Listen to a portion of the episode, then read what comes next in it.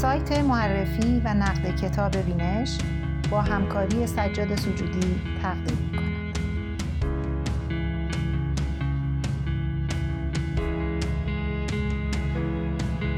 آنکه گفت نه. درباره کتاب چون بوی تلخ خوش کندور زندگی نامه فرهاد مهران. نوشته وحید کهندل نویسنده مقاله امیر بهاری. صدای نسیم نجف.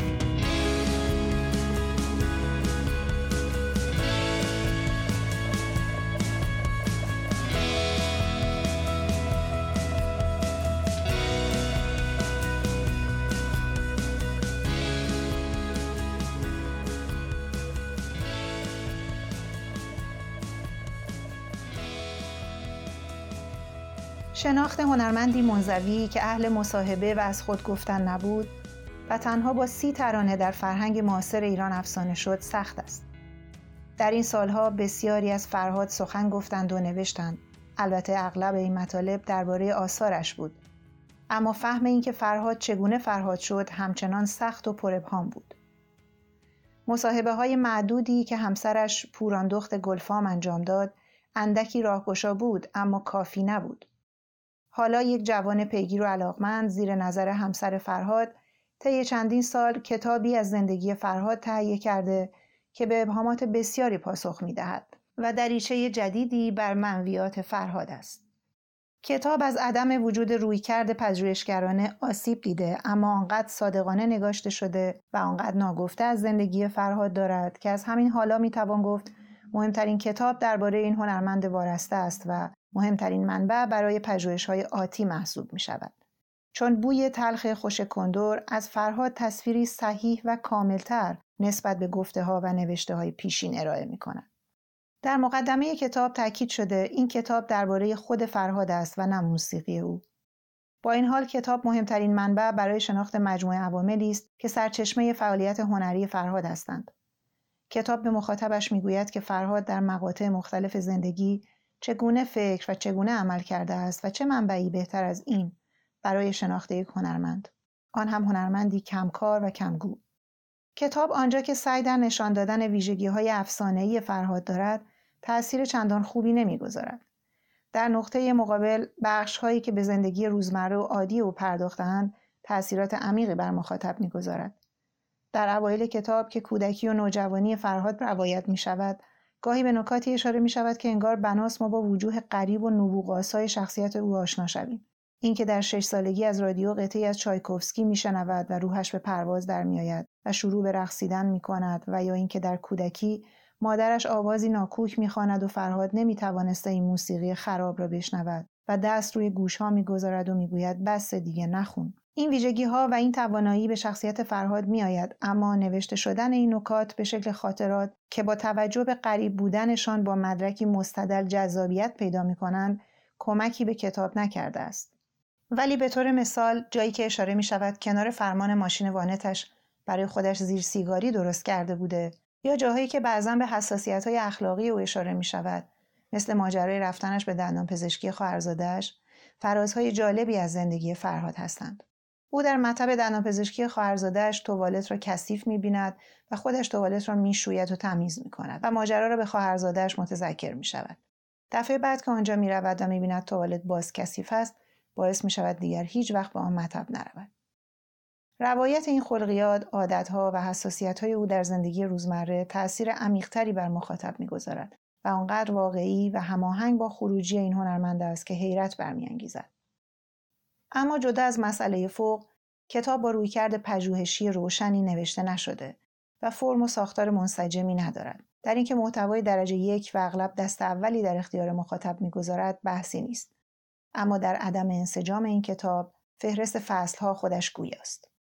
کودکی و نوجوانی جوانی پیش از انقلاب پس از انقلاب سالهای آخر و یک مرتبه داستانها که در واقع روایت های بریده بریده همسر فرهاد از اوست. زیباست، جذاب است، اما دلیل حضور این فصل در کتاب چندان روشن نیست. در این فصل راوی نظرگاه روایت کتاب عوض می شود. اتفاقی که در فصل پس از انقلاب هم میافتد و یک مرتبه روایت به نقطه نظر همسر فرهاد تغییر می کند. در پس از انقلاب تا صفحه 157 راوی کتاب سوم شخص است. بعد بدون توضیح این گونه به روایت اول شخص همسرش عوض می شود. پوراندخ می گوید بار دوم فرهاد را در خانه مادرش دیدم. این گیومه که در این صفحه باز می شود معلوم نیست در کجا بسته می شود و در آغاز صفحه 176 کتاب به طور واضح دوباره ما با راوی قبلی مواجه می شویم. پس از ترک سیگار پوراندخ برای تمدد اعصاب فرهاد سفری به مشهد ترتیب داد. این تعویز راوی بدون هیچ توضیح و دلیلی انجام می شود و مخاطب را سردرگم می کند.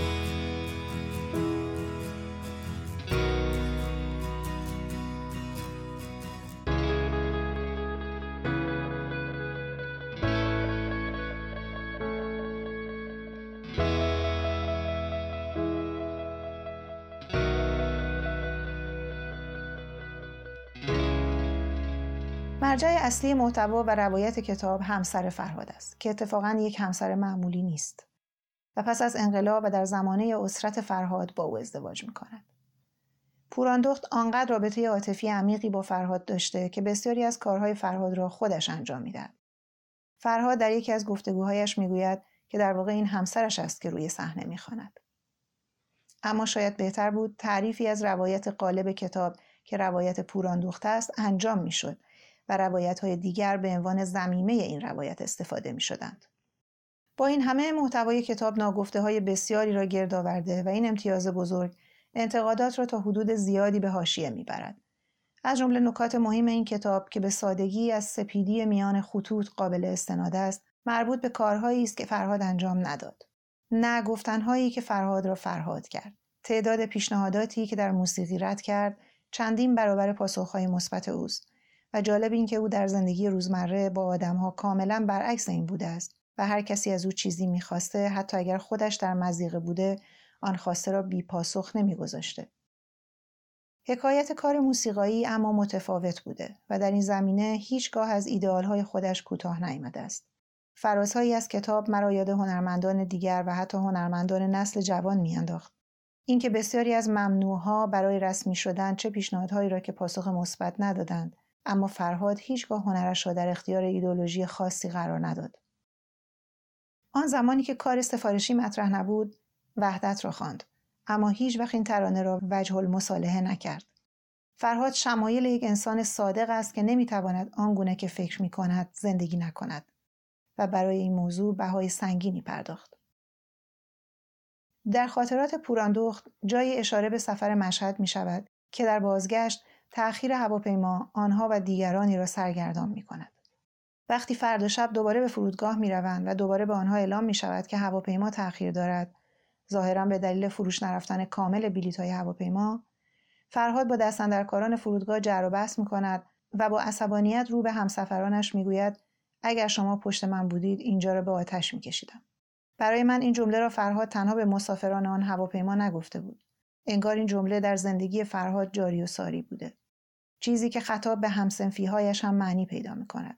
او تنها و منزوی زندگی کرد و حدود 25 سال از بهترین سالهای عمرش را سخت گذراند. حتی بعد از دوم خورداد و به وجود آمدن جریان موسیقی پاپ او نتوانست آنگونه که باید فعالیت کند. و مشکلات این گونه او در کتاب به خوبی تشریح شدند. جالب این که حتی امروز که 17 سال از مرگ او میگذرد و بیش از ده سال است که خانواده او به وصیت او در یک کشمکش قضایی با سازمان صدا و سیما هستند. باز فرهاد یا در واقع وکیلش همسرش تنهاست. به جز او و محمد رضا شجریان که خواستار توقف پخش آثارش از صدا و سیما شد کسی پا در این راه نگذاشت. خانواده فرهاد خواستار دریافت قرامت از صدا و سیما هستند و این هم پس از این همه سال محقق نشده. هیچ هنرمندی در ایران این گونه برای به رسمیت شناخته شدن حق و حقوق موسیقیدان در مقابل صدا و سیما نایستاد و شما در این کتاب می‌خوانید که فرهاد پاکباز چگونه به موضوعاتی مثل حق و حقوق شهروندی حساس بوده و چطور با سختی و تن بیمار خانواده را تشویق می کند تا همگی در سال 1380 برای بار دوم به سید محمد خاتمی رأی بدهند. به رئیس جمهوری که در دوران ریاستش نتوانست به سادگی کنسرت دهد و اثر منتشر کند. فرهاد منهای بازخانی هایش حدود سی ترانه خواند.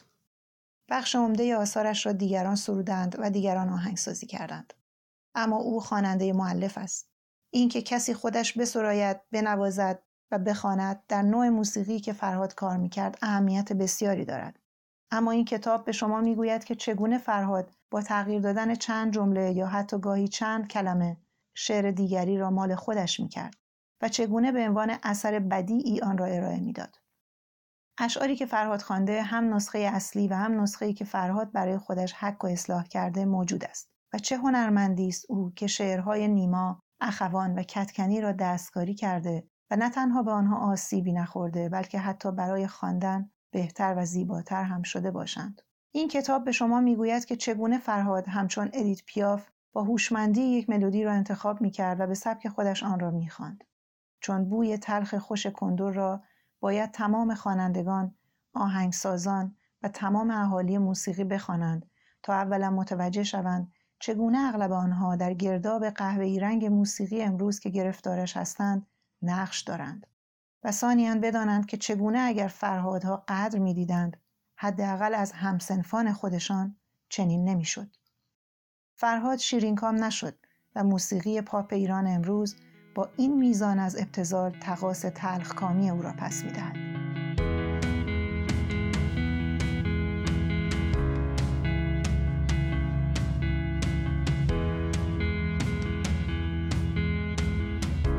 آنکه گفت نه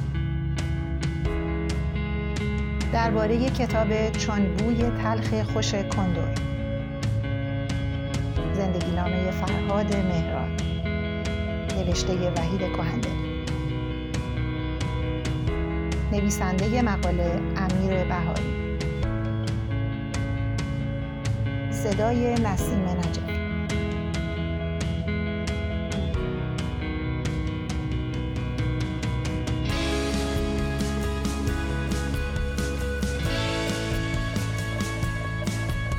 مقاله و ده ها مقاله دیگر درباره کتاب های کلاسیک و جدیدتر را در سایت معرفی و نقد کتاب بینش بخوانید.